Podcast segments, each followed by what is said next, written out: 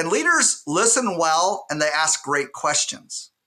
So, to your point, don't talk down, ask intelligent questions to where they come to the conclusion themselves and it's their idea, not yours. You're listening to KBKast, the cybersecurity podcast for all executives. Cutting through the jargon and hype to understand the landscape where risk and technology meet. Now, here's your host, Karissa Breen. Jim Bates, welcome to the show. I'm really, really excited to have you here today. I actually got up super early this morning. I mean, it's not that early now that I'm talking to you, but I was really excited about the interview. I really like your energy, I like your passion, I like your experience as well. So, you know, and you know, you you genuinely are quite a um, endearing person to speak to. So, I'm very excited to have you here today. So I'm keen to perhaps sort of explore first and foremost a little bit more about your background. You've got quite an extensive background. Uh, you've obviously worked in the government side of it and you've worked on both sides in terms of public and private. So I'm keen to kick into that. And then once we finish that, I'm really excited to sort of do a deep dive into other stuff. So please, Jim, welcome to the show and uh, tell everyone what's been going on. Sure, Karissa, thanks. And first, let's let me give you a shout out and a thank you for having me here and for what you're doing for the cybersecurity space. I was just in a client meeting the, just a, the, about an hour ago for a utility company here in Alaska where I live. And I was saying, hey, I got to get on this podcast with Chris Breen. Chris Breen, I know, I watch her stuff all the time. So you're a, a, like a household name up here in Alaska too. So thank you for what you bring to this space. Yeah. Oh, wow. That's awesome. Yeah. Thank you for cutting you know, just through all the muck and mire around this topic and bringing in so many interesting guests and just, you know, what you do for this space. I think it's so important. And yeah, so, you know, just to introduce myself, I am Jim Bates. You said that. And I'm from Alaska, born and raised, but I've done a lot of work internationally. And, you know, it's interesting growing up in Alaska, maybe some similarities to Australia where you're from, but Alaska is this huge territory with a small population, but a lot of industry. And so growing up here, I went through, you know, starting in retail and um, got into the airlines.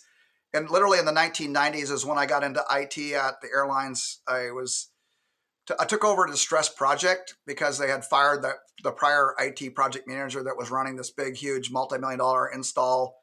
And we were on old systems. So like, you know, we had a tandem and a wang and token ring networks and 386 computers were just coming out with 16 megs and everyone was like woohoo!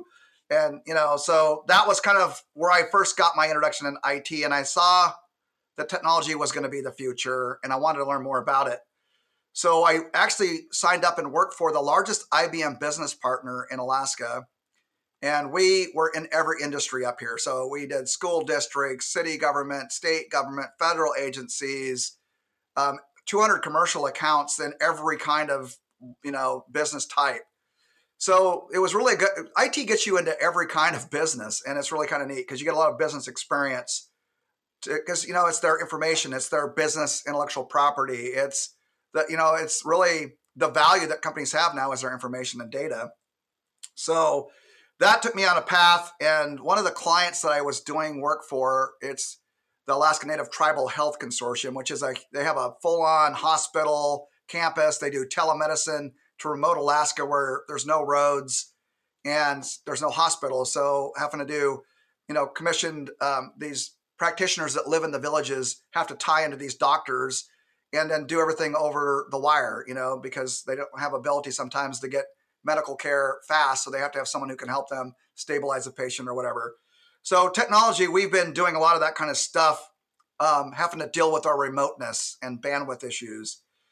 And also, challenge, you know, cybersecurity comes into this whole topic because security was different back then. I mean, we had proprietary systems. Um, you know, PCs were just starting to come into the business and become a business computer, which they were never designed for. Um, so most of the vulnerabilities that were happening back then that were being exploited were things on your your personal computer.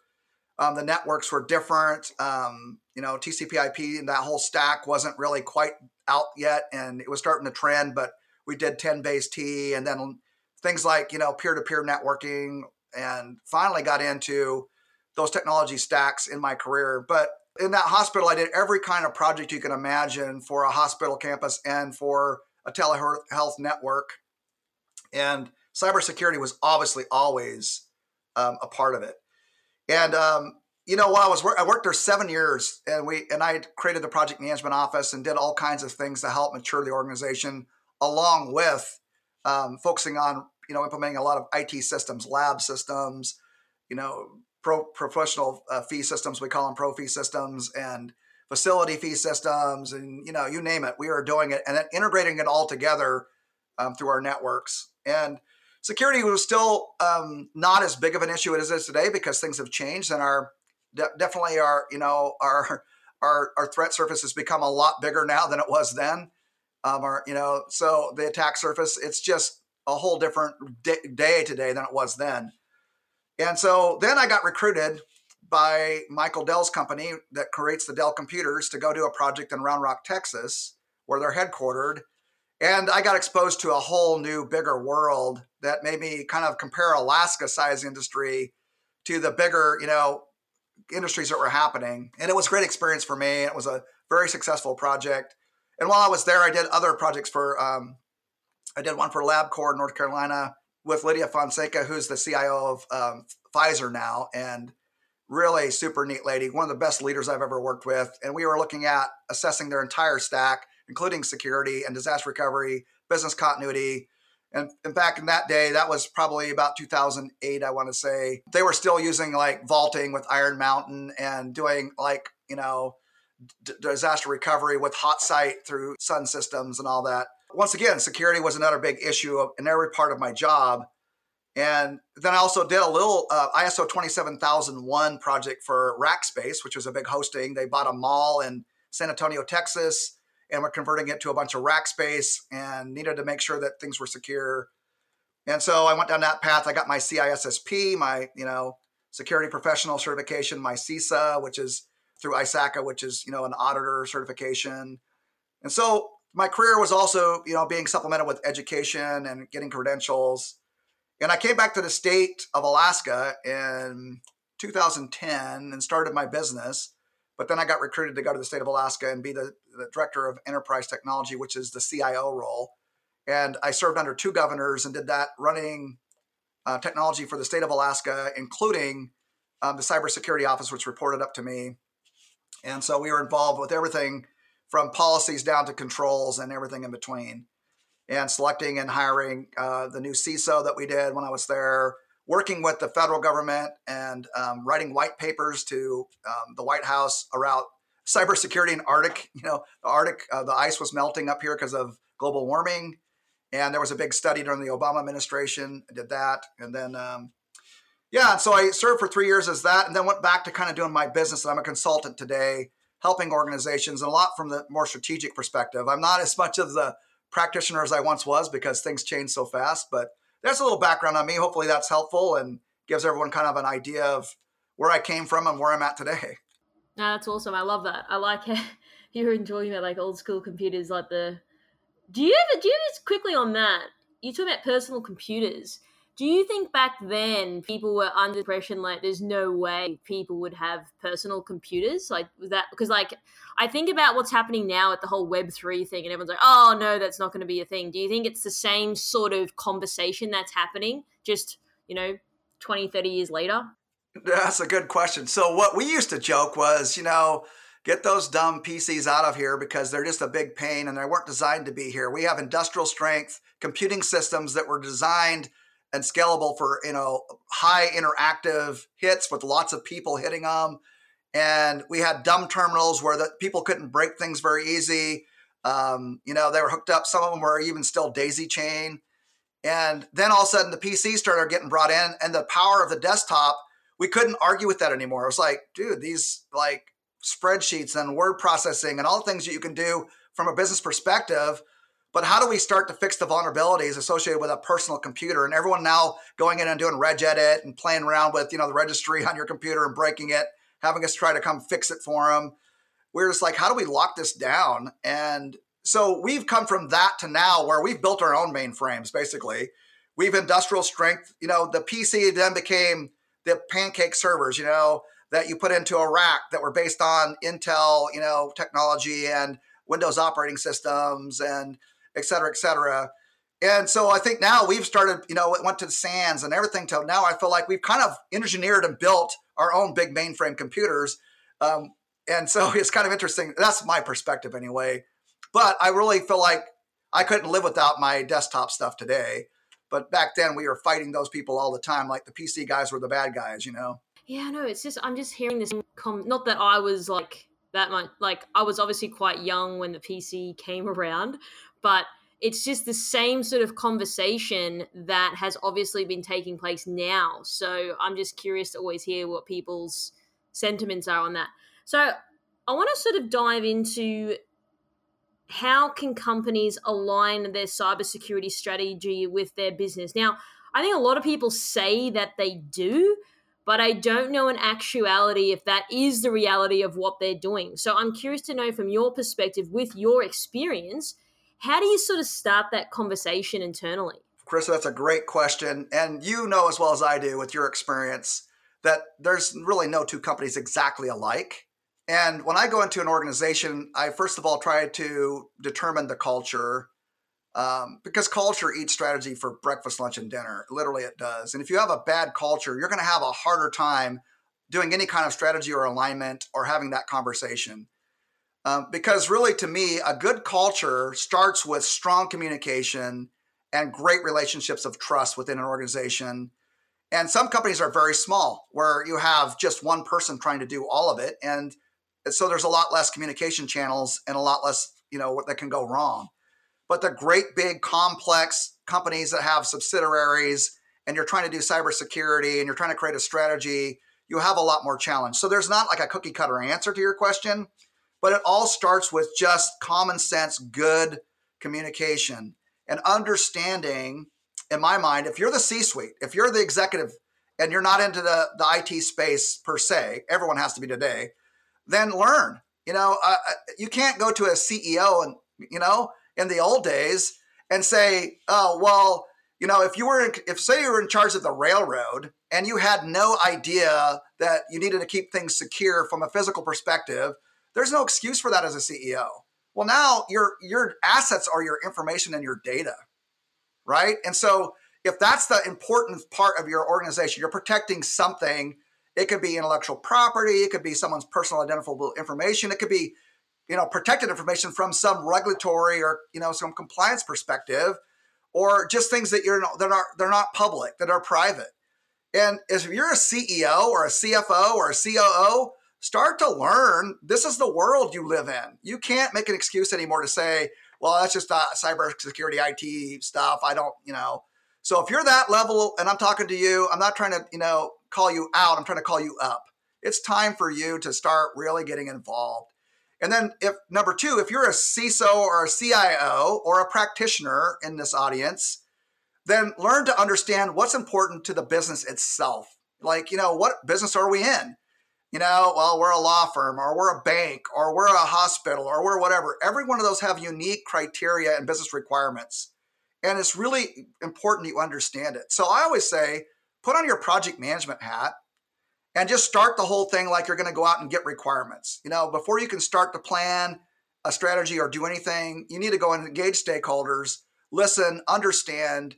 Um, if you're a big company and you have a compliance officer, you have a risk man, risk manager, a risk officer. If you have a privacy officer, get with those people, engage with them, understand the big picture, and that's how you start with a bigger, you know, holistic strategy of all the things you need to do and then to start, you know, we'll probably get into that later, Chris. I know you kind of kind of have a way of, you know, facilitating this conversation, but that's how you're gonna if you're going to get to execute, which is where most people want to get. How do I do, you know, my job every day, and how is it important, and why is there all this problem, and why doesn't the you know the executives understand? A lot of times it's because we haven't communicated well, we haven't done our due diligence, and it's for everybody. Security is everybody's job today. Cybersecurity is everyone's job. You can't say, well, it's those guys' job. No, everyone has a responsibility. You you have a, a duty to step up and to you know to be part of the solution, not the problem. So, I mean, that's how I would start the conversation. Um, there's a lot more that could be said about it, but communication and alignment starts with understanding um, everybody's role and what the organization exists for. What's the mission and vision of the organization? What are we trying to accomplish? And then, you know, so that will tell you what kind of data you have, right? If you're a hospital, okay, well, in our country here, we're regulated by HIPAA, which is an acronym for the Health Information, you know, Protection Accountability Act and Portability and Accountability. So it's it's all about a certain kind of data that is regulated. So now I have to comply with that, right? And so that helps me understand when I'm doing my security baselines and what I need to make sure that I'm doing for a, cybersecurity perspective. You know, what controls do I have to put in place and what amount of risk are we willing to take as an organization? You can have that conversation in a lot more meaningful way. So that's where I would just start to say where we would start the conversation. I mean, um, if there's something more specific you're looking for, Karissa, please just um, let me know. Yeah, you're so true. Like, just learn. Do you think that people, I mean, I can say in Australia, from my experience of talking to people outside at that senior level, like, oh, I don't know anything about computers, can't operate my phone, can't do this. And I was like, how are you then in this position? And you're saying that you can't operate a phone? Like, I get it all the time. And so I'm curious to know do you think that these guys perhaps are just turning a blind eye, like, oh, it is that CISO or CIO's problem? They don't want to like learn. And then, if so, don't you think it's then counterintuitive to the overall problem? Yeah, I think it's so. I get it. I've you know I'm the CEO of a company now, and um, I'm in a different role where I have to make sure that you know we're meeting our our goals of our business and that you know we're making revenue and our costs are in control and that we're our customers are happy. So there's a part of business that distracts you. And so it's just like easier to, make it somebody else's job. But you're right carissa i can't see where you can be an executive in today's world and not understand that technology is how it's the if you think about the old days in, in america you know we built you know, when they started building the railroad tracks, our, our entire economy was being moved by the railroad tracks.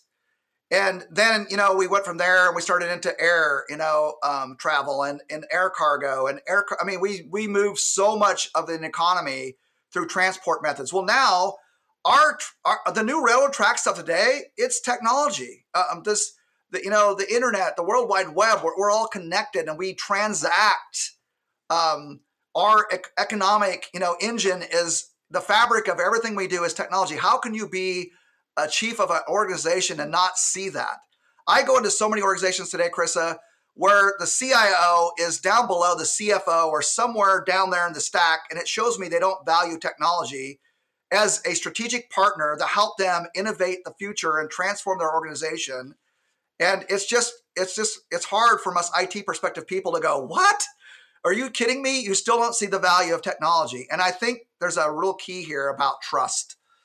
And it's probably from the past where, you know, IT got this reputation for, hey, we need this big budget to buy this new stuff.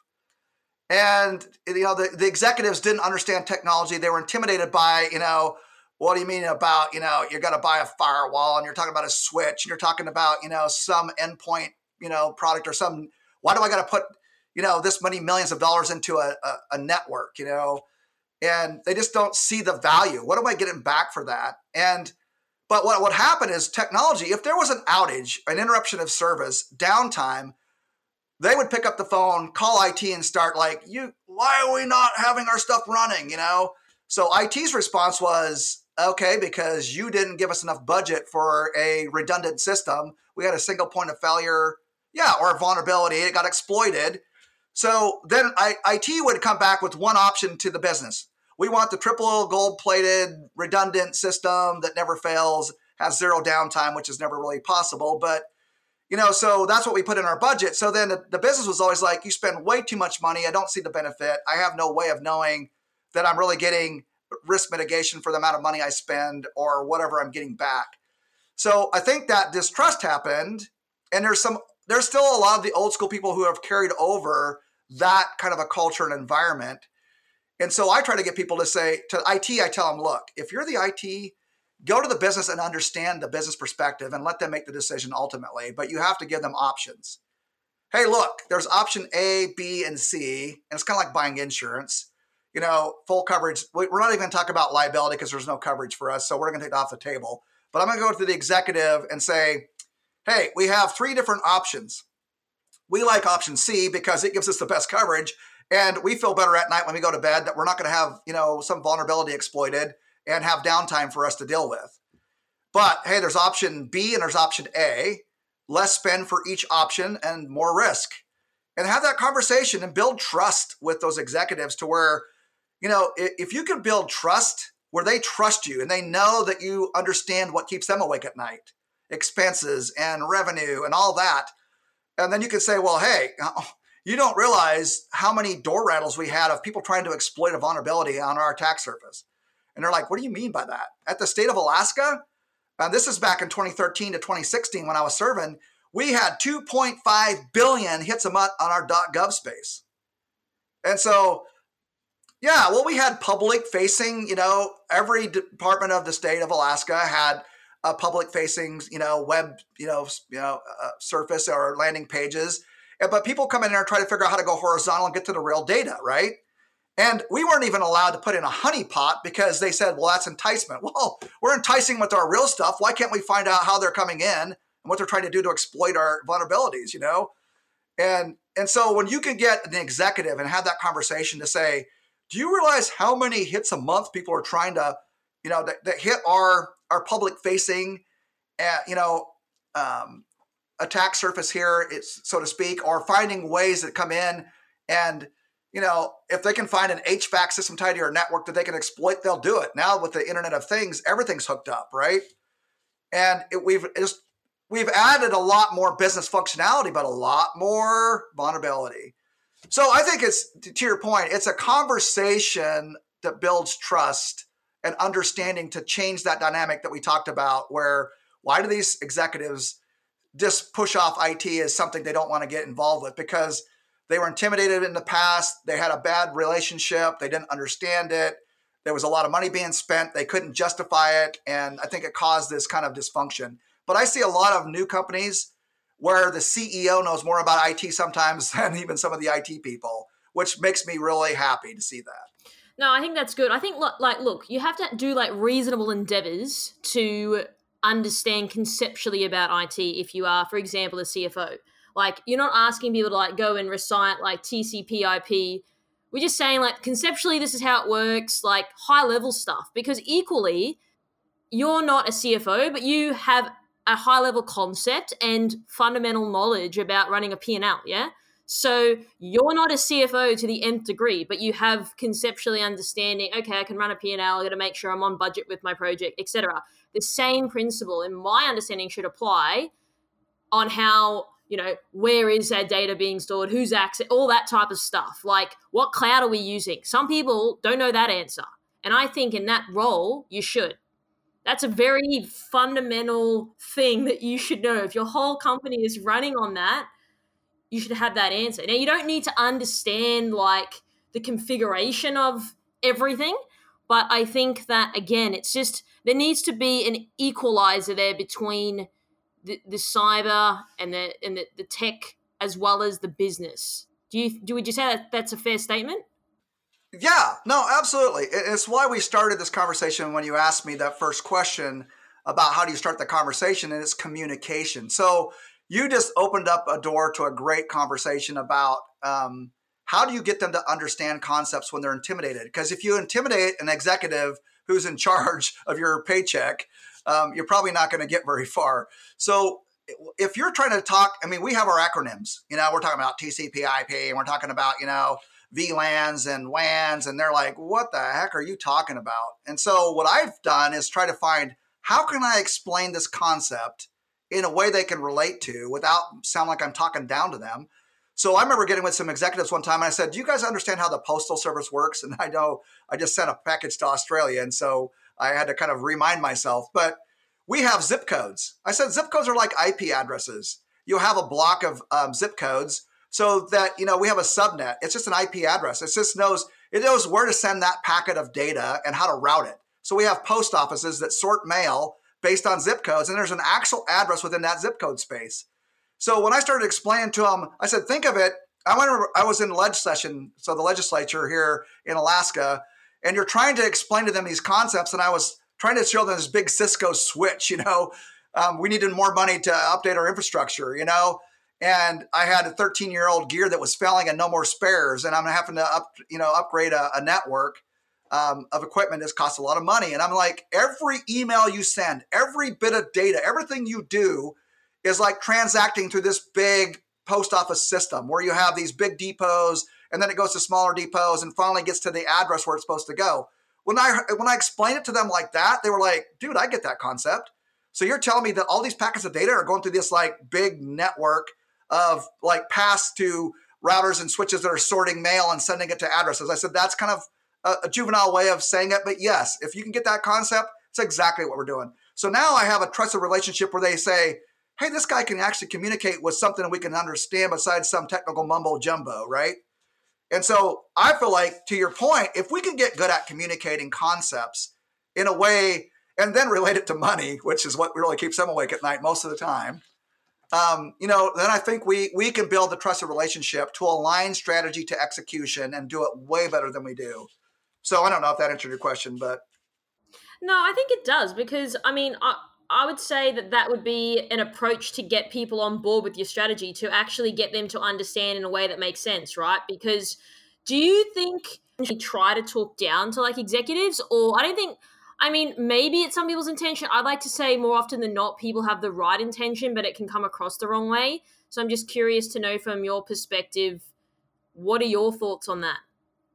No, and so it's why I first reached out to you. And if you remember, I sent you a LinkedIn because I've been following you for a long time. I love what you do. I watched you go from this, in my mind, what appeared to be an introverted person who wasn't so comfortable in front of a big crowd to this person who can just cut to the chase, speak directly, communicate well.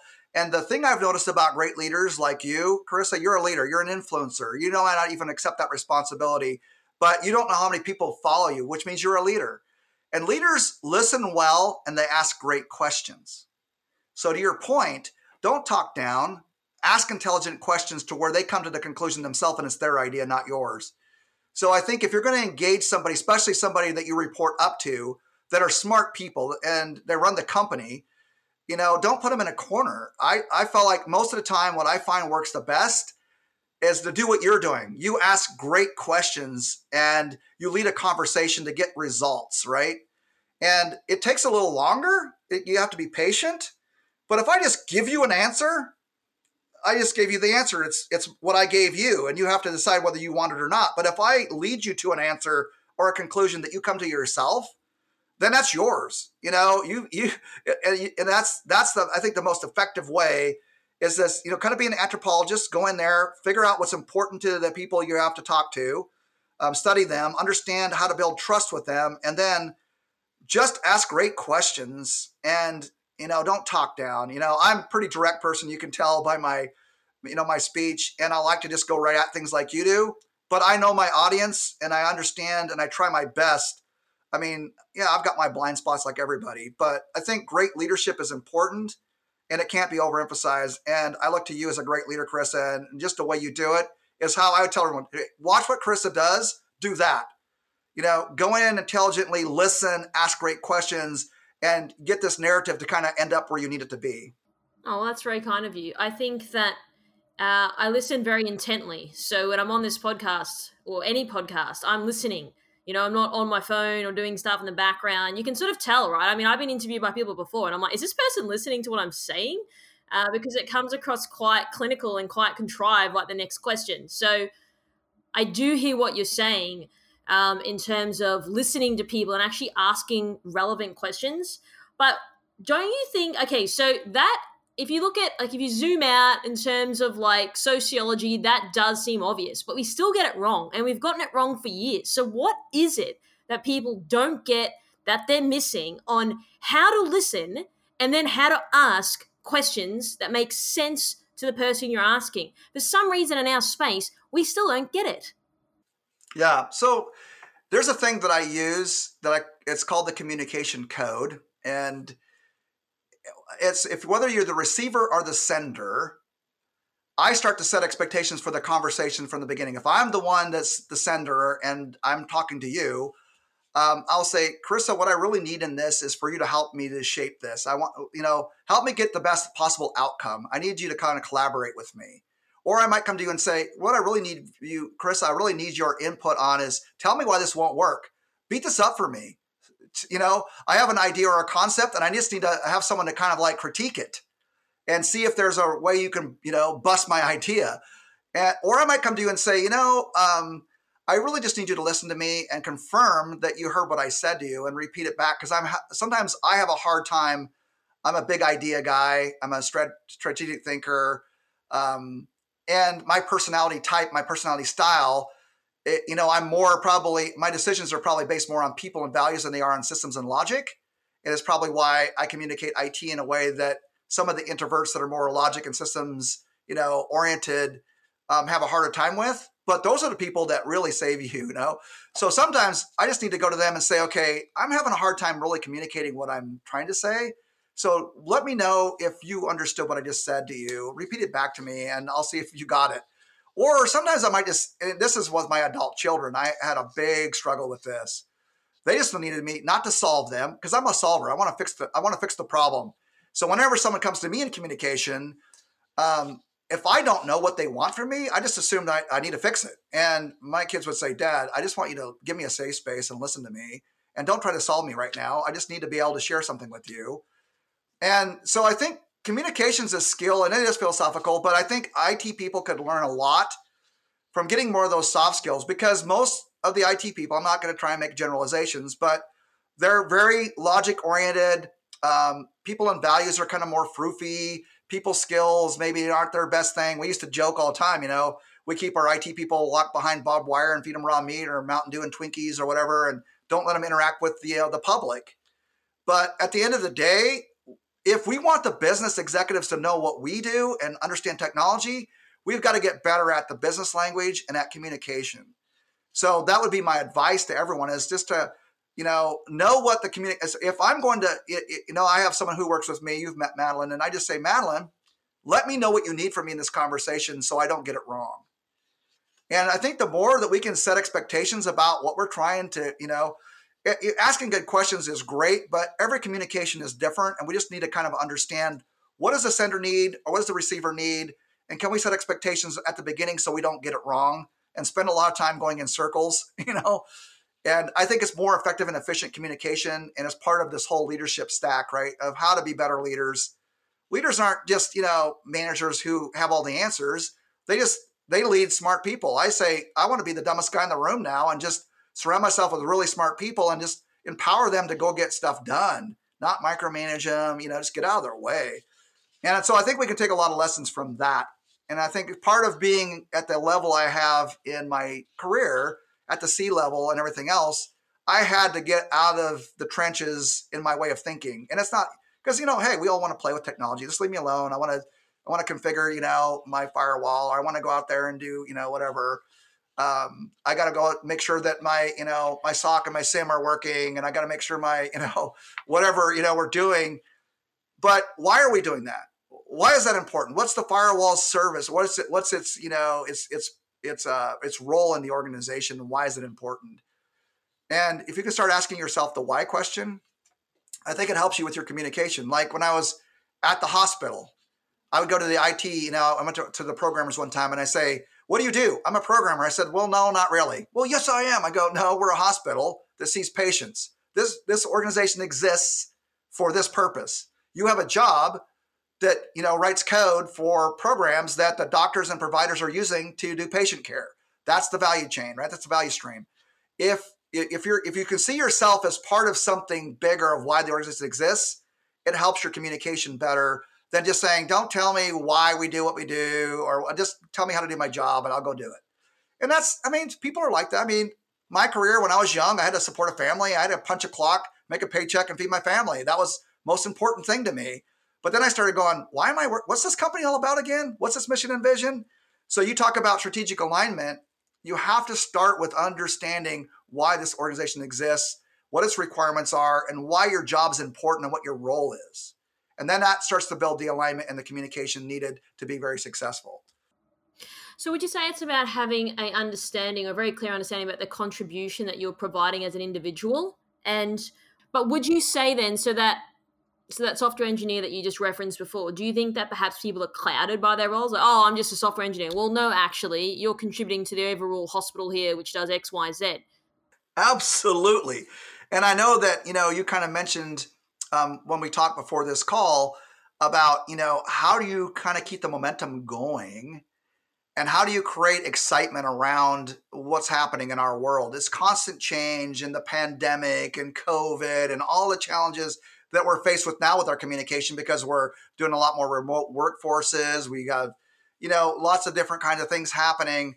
How do you keep people excited? Well, if you know that you're part of, if you can go and say, hey, we just helped that patient get better, and my role in this database aligns to that, I can go, oh, you know, I might not feel like I'm just a programmer when I feel like that I really, what I did added value to something so important and whatever's important to your organization, if you can start to see yourself as part of that, um, I feel like it's really important. I mean, the, Gallup Journal, I read a, a, study they did here, you know, it was several years back. I can't remember, time flies by, but they did this study and they broke up employees in an organization in three categories engaged, disengaged, and actively disengaged.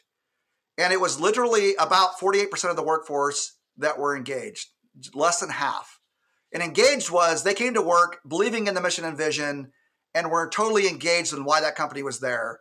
About 33% of the workforce or something like that was disengaged. They punched the clock. They did work. They were valuable. They got stuff done, but they didn't really care if they worked here or across the street. They just needed a paycheck and they weren't really bought into the company's mission and vision. And then there was 18%, I think, something like that, that was what they called actively disengaged, the ones that were undermining everything that you were trying to do. And that's the ones where you had to either bring them in or get them out because they're bad for your organization, right? So I think engagement this whole alignment from strategy to execution part is so important and try to see yourself as part of a value stream. You know, my job contributes, you know, it's, you know, you might have been a security officer that was like standing outside of a building, guarding the building and thinking, well, I don't have a very good job. But hey, you're contributing to the safety of that organization just like a cybersecurity officer or somebody that's looking now at threat agents that are trying to exploit your data and information and do damage to you or whatever. So, one thing I'm curious to know about now, Jim, is you know, we've sort of already touched on it slightly, but I want to sort of get into a little bit more here. Is we always talk about what we're going to do, or, you know, one thing I like to say, it's very easy to start something, but it's another thing to keep it going. So I'm curious to know from your perspective, at a high level, how would you approach taking a strategy and actually implementing tangible outcomes? Because more often than not, um, the analogy I like to think of is, you know, Jan 1, everyone's like, yeah, I'm going to go to the gym this year. And I think there's like studies by like Jan 17th, like everyone's given up and they're back having beers with their buddies. Like, obviously, as human beings, we're not really disciplined to continue things. And so I'm curious to know how would you do that with an organization that already has complexities, moving parts, people are stressed, you know, people are sick, there's all these things going on. You've got to keep it moving. What would be your advice to that? That's a really good point. I think, you know, there's, like I said, no two organizations are exactly the same. And so there's not like a prescriptive approach that I could tell you. But here's what I would say if you start with the requirements and you understand those, and then you start to to build out your your your, your cyber strategy around what's best for the organization's requirements, its mission and vision, and then have that trusted dialogue where you're building trust with the executives about risk and investment. And then you're getting down to okay, how do I continually give them a scorecard and report up on how that investment's actually doing something? So I would say let's borrow from in Alaska up here, the safety culture is huge. Um, Alaska has the transatlantic uh, Alaskan pipeline where we have the North Slope, they call it, and we get crude oil that comes out of these, you know, oil wells, and we run them down a pipeline that's over a thousand miles long to Valdez, and they put them on tankers and ship it all over the world. And uh, you know, and so safety has become a huge culture. You cannot go to any of these companies now up here that are in the oil patch or a lot of the other industrial companies without every day starting with a safety stand up there's a safety minute in every meeting I go to. There's placards all over the walls, and there's these little uh, metrics they use about how many days they've gone without an incident. And I started thinking, hey, we're cyber safety. We're we're we're providing safety to the organization in a different way because Why is safety culture so big? Because they know that one incident can cost them so much in downtime revenue, morale, and everything else. If they don't be safe and someone gets killed or injured on the job, it's a big, big deal in the safety culture. Well, can we do that same kind of a culture? I mean, the executives from the top of the organizations are bought in to the safety culture. It's on their websites. Everything they do is like safety. We have a safety culture. Safety is part of our DNA. Well, can we, how do we as cybersecurity professionals get them to see that cybersecurity is the new safety arena? And it, we have to be safe. We have to protect ourselves from malware and from all these things that are happening. You know, ransomware. Uh, we've had a big pandemic of ransomware up here to some big agencies, and it's caused huge disruption. And it's not safe. And well, can we start to say, let's create the momentum going by how do we report metrics back up? You gave us this budget money. Um, you know, so can what are the metrics that are important to your industry based on those requirements we talked about? And can we show them that how many attacks we thwarted, how many of, you know, 2.5 billion hits a month in our .gov space, and here's what we've done to protect. And um, I'm grateful to God that in my three years as CIO of the state of Alaska, we had no downtime associated with a, a big cyber attack or anything like that. And so I was thankful that we were able to, because we all say in the cyber, it's not a matter of if, it's just a matter of when someone's going to find some vulnerability and exploit it, and you're going to have a trouble, right? And so, but I feel like if we can change, if you want to keep this momentum going and execute this, then let's start giving ourselves a scorecard that aligns with our business scorecard and showing them exactly what, you know, what the threats are looking like. How many of these do we have? What have we done to mitigate risk? What have we done? And report back up and say, hey, celebrate with us. We want this many, you know, days without an incident. And let them feel like the, the, the pressure that keeps us awake at night. I feel like if you want to really keep this momentum going and execute, then think about how we're going to change the, the dialogue and something that keeps the momentum going where everybody's involved and everyone sees that they're a part of it. Hey, you know, 93% of malware comes in through email. Well, everyone uses email. So you've got to be due diligent. You know, you got to tell people, you know, and teach and train and keep the message going and keep it always out there because we're human, like you said. Entropy happens. Um, we start to get all these things that distract us and we go back to creatures of habit. But the safety culture, I've watched it. It has not regressed. In a, I don't know where it's like in Australia or other places of the world, but everywhere I go with the safety culture, I'm like, these guys got it down in spades because this has not regressed. This has not lost momentum. This has not gone back to the same old way it was before the safety culture came out. And so, if I was to share a message with the world to say, if you want to change the dialogue and change the dynamic, let's figure out how to, re- you know, replicate what they did in the safety culture to realize, you know, get everybody from the C-suite down to realize how important this is. And I, I don't know if that answered your question directly, but that's where I would start. Find something like that and model after it. And then, you know, just, you know, the regular project management approach to everything is get your requirements, get your plan, you know, monitor and control that, have good change management because as soon as you think you have something figured out, there's some new, you know, there's some new threat agent out there, some new vulnerability that's being exploited. So information sharing, constantly staying on top of it, watching the KBKast podcast and listening in what's going on, listen to all the smart people, um, pay attention, you know, and that's really the best thing I can say about how do we get this moving in the right direction and stop the entropy and, and where people are just going like going back to the same old status quo. You know, we've got to make change happen. I agree on the safety culture side of it. Do you think it's because, in terms of cyber, you can't see cyber? So, for example, if you're in like a, a safety culture, like physically, it's pretty obvious if someone's on fire or a building burns down, you can sort of attribute to, oh, well, that was the fire that we had. So, but you can't really attribute necessarily unless your whole machine blows up or your, your machine. You can't really see it. So, do you think that because you can't see it, it's a little bit like that theory out of sight, out of mind? Yes, absolutely. So that's a great that's great feedback because you know when I got my CISSP years ago, I had to keep up my you know education units and all that stuff to keep it current, and I would go to schools and talk to school kids from elementary, high school, all the way up.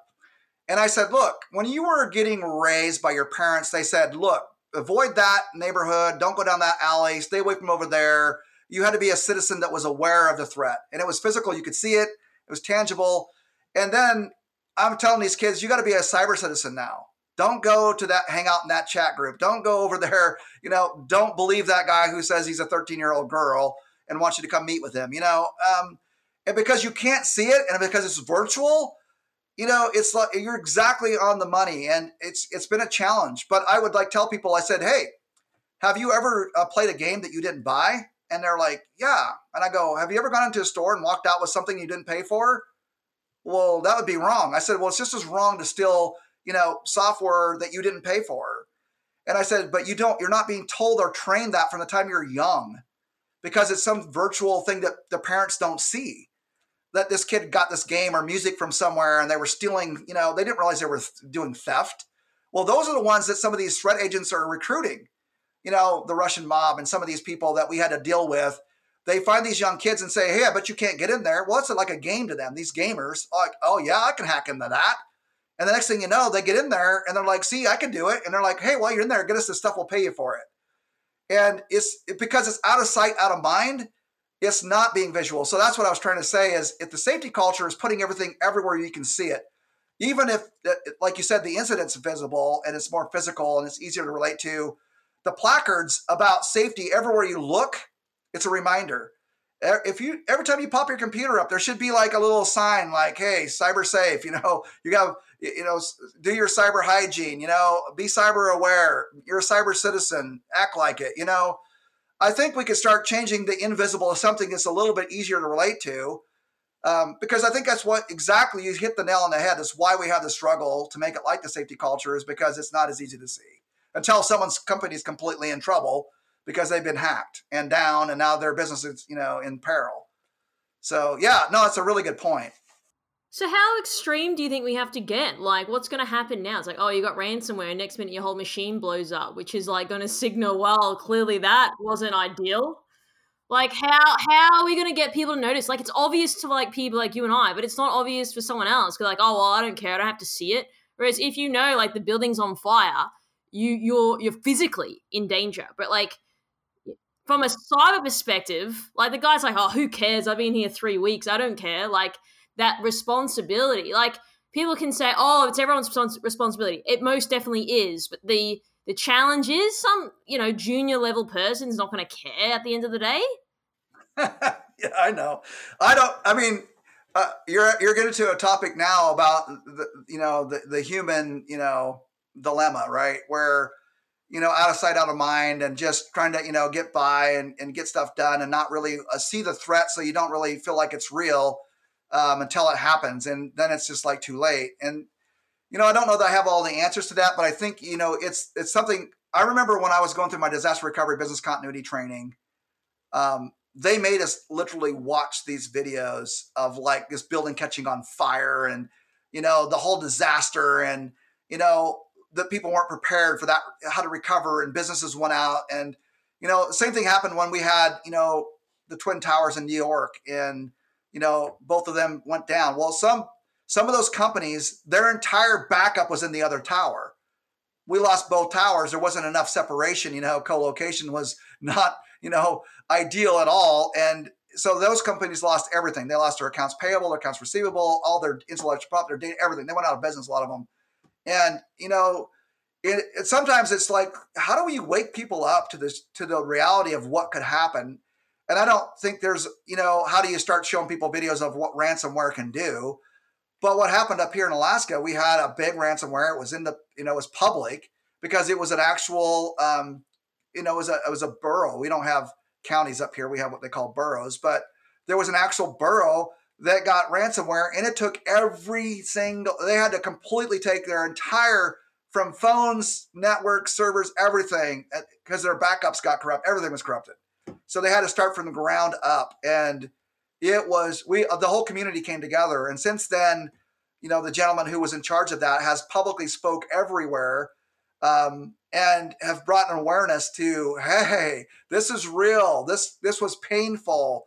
And you know, and so I think the only thing I can say to you is we have to try and figure out a way to make it more visual, make it more real to people, make them understand that they're part of a bigger picture in the threat, and say, hey, you know, and now look at supply chain, right? um, the whole thing now, our NIST over here in America came out with this whole new supply chain risk management um, kind of set. Every, everything that comes up now has a new, you know, we got the privacy framework, we got the cybersecurity framework, we got the, you know, risk, you know, we got all these things, and now we have supply chain because look what's happened to the world because of COVID with the supply chain and the vulnerabilities and security. You could say, hey, I'm secure, but someone in my supply chain, if there's a vulnerability, it could disrupt the entire supply chain. One one person in the B2B community that has doesn't have the same ethics that you do around cybersecurity could cause your ultimate customer to be affected, the, the final B2C in that supply chain, right? And you know, so how do we start to become more accountable as a as a collective? You know, think about this. I know we're getting close on time here, Karissa, but in the old days, what was the asset that people stole? You know, in the old horse and buggy days over here in the US, it was, you know, they would rob a stagecoach and get gold or go to a bank and rob it. Well, we made that really super hard for them to do. The risk was not worth the reward. You don't hear about people, you know, very rarely do you hear about people robbing stagecoaches and banks like they used to. It's now always a way to do cyber because our money is not really being packed around as gold anymore. It's our information. Now, you know, we've got, you know, things we're trying to put in place like blockchain and the way that crypto is happening and everything else. But, you know, if we can figure out a way to make it not worth the effort, the risk is not worth the reward. Well, our community figured it out on those old school things. And they were easier to see. A piece of gold is easy to see. A crypto, you can't really see it, right? So I think we're all challenged with figuring out how to innovate, ideate, and change, you know, the narrative because this is the world we live in. It's it's it's getting more and more connected all the time. I mean, it, literally everything's connected. Wearables, ingestibles. My refrigerator's having a, a affair with the toaster because they're all you know smart home, smart everything, right? And every one of those is a vulnerability that could be exploited if you're not careful. And we have to be aware and more and more aware. You know, everything we have is something that you know a threat agent can look to try and exploit. So, you know, my my my big message to everybody is we are all part of this. I Jim Bates does not have all the answers. I've got a lot of experience. You've got a lot of experience, Chris. You've talked to a lot of people. But I think what you're doing is how we get the word out. This is how we make it visible. And and and God bless you for what you're doing. I mean, you know, I, I've just everywhere I go, people have heard about you and what you're doing, and we want to make it even bigger. So anything I can do to contribute and help, this is how we start right here. Oh, that's awesome, Jim. I really, I really do appreciate that. I think um, it's just about having these conversations that are open. There's no, there's no ulterior motive here. I don't sell security services. I don't have a horse in this race. But I just, I really want to go back a step. What when you were speaking before, what was coming up on my, my mind was, in people's eyes, the internet doesn't feel like real. Like, and what I mean by that is, if I don't know, if you went out and you punched someone in the face, you get reprimanded for that. But if you go out and you troll someone on Twitter, you don't really get reprimanded. So I think the same philosophy or theory extends in the cyber world, right? Like you, it doesn't feel real. So people like it goes back to you can't see it, but you don't you can't there's nothing to really hang your hat on really at the end of the day. And I think that's the problem in the cyberspace. Like, oh well, doesn't really matter. The internet's not really real life per se. So I think that's the challenge. Yeah, no, I think you're exactly right. Uh, you're exactly right. It is. You know, but think about it. We used to we used to take our mail and send it through a stagecoach. You know, the Pony Express over here. You know, the famous Pony Express in the U.S. Then we went to a telegram. You know, over his wire, and then people would cut the wire. You know, whatever. But it's still something you could see. And then, you know, we got to the telephone. We're now, okay, I pick up this phone. I really can't see the line between here and there. And so we started kind of getting this idea of, you know, I could pick up the phone and, you know, bully somebody over the phone. And it's a little bit harder to see. But now we're to this thing where, I mean, it's like literally communication has become so, in, I mean, I'm walking around with a so called smartphone that I can do everything from. And, you know, I feel like that you're exactly right. It's something that because, it's hidden, you know, just uh, the pornography industry and how big that is because it's something that people can hide and do. You're not going out there physically out there where everyone can see you walking into some shop. You're hiding in your little space behind your little deal. But now eyes are watching you. Everything's hooked up. I mean, cameras, every, I mean, you can't, I was just talking about some product the other day. I wasn't even online looking for it. And I started getting ads popping up it's like they're listening on my phone or something. It's literally that scary, you know? It's more anonymity these days. So, like with crypto and all that stuff, like, of course, there are ways to find like who owns what wallet, but it's just more so like if you go out in the street and you commit a crime, it's obvious it was you, right? But on the internet, like this this is sort of going back to my theory before like on the internet like oh well like what's the worst that's gonna i troll you and then i get blocked but i may be Karissa Breen, but i may not be me either and i think that it just doesn't feel real then because you can't physically see the person. That person may not even exist for all I know. But if you go out in the street and you punch someone, that's very obvious that that happened. And I think what's going to happen now with the whole Web3 and meta and all this is going to become this. It's almost going to become people are going to become delusional between what's real, what's fake. Is Web3 the real world or is this physical world real? Or which one is real? Are they both real? Yeah, so you just turned us into, like I said, that plight of the human race. And, you know, with robotics and intelligent information and, you know, you know, virtual reality and augmented reality, it's like, you know, I've talked to a lot of these kids and they're just having a hard time of understanding even what's real. And so this is the world we live in. This is the world we transact business in. You know what I'm saying? It's literally where we're at. And this is a dialogue that's so important. And I'm glad that on your show, we have a way of your podcast, we have a way of bringing it up because, you know, we can talk about all the, the things that make us cybersecurity guys happy about, you know, oh man, I've got this really now, you know, I've got this new service that, and I'm doing a SIEM service where I'm actually mining all this stuff with artificial intelligence and machine learning. And it's doing, you know, yay, yay, yay. But we're, we're, we're becoming harder to communicate in a real way because now people hide behind an emoji or an avatar on their computer. I'm on a Zoom thing. I can't see their face. I can't hear, you know, I can't, I like to read people. I like to read micro expressions. I'm really good at it. And now it's like I've lost a lot of my ability to communicate effectively because of that, right? And so you're bringing up something that's even a bigger topic that we could probably spend another whole podcast on but yeah, no, it's great though because we need to start the dialogue about where we're headed as a civilization now, and how do we start equipping ourselves, become more aware, help the the young people that are coming up today in this world, you know, to be able to communicate better and to understand, and to be a cyber citizen that's responsible, to understand what it means to have good cyber hygiene, like we do with everything else, and take a world that's not tangible, you know, it's something like that, right? And just say hey, we've got to make this in a way that you can get your arms around it and protect, you know, the you know the data and everything else that we're doing. And one sort of last question to sort of close on. Now, we spoke about communication, strong communication, but as you sort of alluded to, things that people's communication is sort of breaking down because of having so much distance and people are now working remotely and people are not going to see each other as much. Do you think we're going to get to the stage where, like, I don't know, we're communicating just via WhatsApp and there's just no communication like this at all because people become so inept from it because they're so used to it. Like, are we going to feel so remote? And then, if so, doesn't that then just broaden the problem and it actually like we're not closing the gap? Yeah, no, it's true. I think you're onto it because I, am a world traveler. You know, I've spent a lot of time doing give back in Africa and just you know different um, communities and you know the Philippine Islands and everywhere, and everyone uses WhatsApp, and it's like now.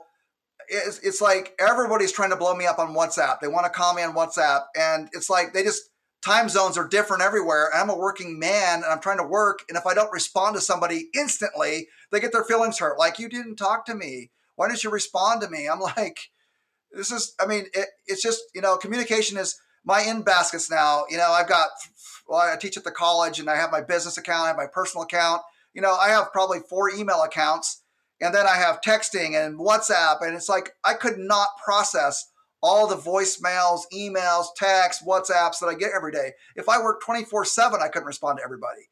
And so, yeah, I, I'm laughing because you're just opening up another whole dialogue, right? It's it's going to become more and more rapid, more instant, more points, and and it's going to it adds way more complexity to our entire world.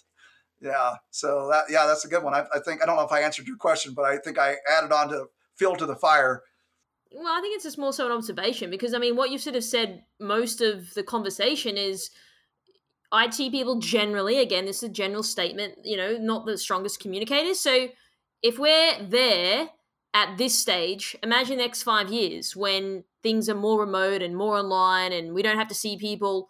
Imagine how much harder it's going to be to communicate with people to then get like budget and all that stuff over the line. Like I'm curious to see how it's going to sort of pan out. Yeah, no, you're right. I think that's a really good point. I think that the audience needs to really kind of think about the innovators out there, the people who are trying to bring things to market that will help us. Look at five years out. Where are we going to be? What's the answer? And we need to collaborate and figure that out because I feel like it's just going to get it's going to get harder and harder to communicate. It's going to get um, more instant. There's going to be a lot more you know, like how many times have you read an email and you misinterpreted what someone was trying to say because you're trying to and you're trying to put figure out what their tone is and maybe they didn't mean anything, but it was just like us. They just were trying to hurry up and communicate, so you thought they were mad, you know? Oh, all the time. I think that's human nature. Right, and so now I have to send five or six emails just where I could have picked up the phone and talked to someone for three minutes and then got it solved. I am a phone person, though, to be honest. As a millennial, which is like me, I think it's more Gen Zers anyway that don't like speaking to human beings, but I actually like it because I think about optimizing my time. Yeah, no, that's yeah, exactly. I, I, that's the way because I, I, I have this big lean background. You know, I've done a lot of lean process improvement and digital transformation optimization by taking technology, business processes, and all that, and trying to find the most optimal way to deliver our business services. Right, that's what I do in my company, Business Improvement Group, every day. And I feel like you're right. I'm seeing that some of the newer generations coming up, they communicate different. Um, you know, they send these emojis to show emotion when I can't tell if they're real or not. Uh, are they really laughing out loud or are they crying right now? I don't know. Um, you know, and so it's hard. I'm I'm somebody who's old school, uh, maybe a little bit older school than you, um, but you know, I, I, just like the old touchy feely. You know, talk to somebody, pick up the phone. You know, just solve it, make it efficient and effective. And yet, I see these new um, generations coming up that can type on a phone like ridiculous hyper speeds and somehow they're communicating and yet they're sitting like sometimes 10 feet apart from each other they're not talking they're, ta- they're talking on their phone to each other and they're literally in the same room and they've learned to communicate through this new forum and maybe we should pick their brains a bit about what they think and how because i'm serious maybe they see something we don't see i don't know maybe maybe maybe it's just you know can i can i get more budget thumbs up thumbs down like who knows so, like send a picture, a stack of dollars, and a thumbs up or thumbs down. oh, that's great. Yeah, like maybe get. That's what I'm saying. Like, who knows? Maybe that's the stage we got to get to. Like, yeah. So, I mean, look, I think that it's more just zooming out conceptually around communication. I don't think there's a silver bullet to it. I, I think everyone's different. I think everyone's at, at their own stage on how like their communication journey per se. So I think that, you know, it's just giving high level strategies, sharing some of your experience and your insight and your, and your thoughts about what's worked for you in the past. And that's all we can really do. So I really appreciate your time, Jim. Loved your energy. I, I loved your realness and your rawness. And I really do genuinely appreciate your time for sharing some of your insights today. Thanks very much. Thanks, Krista. You're the best. Thanks for tuning in. We hope that you found today's episode useful and you took away a few key points. Don't forget to subscribe to our podcast to get our latest episodes. If you'd like to find out how KBI can help grow your cyber business, then please head over to kbi.digital. This podcast was brought to you by KBI.media, the voice of cyber.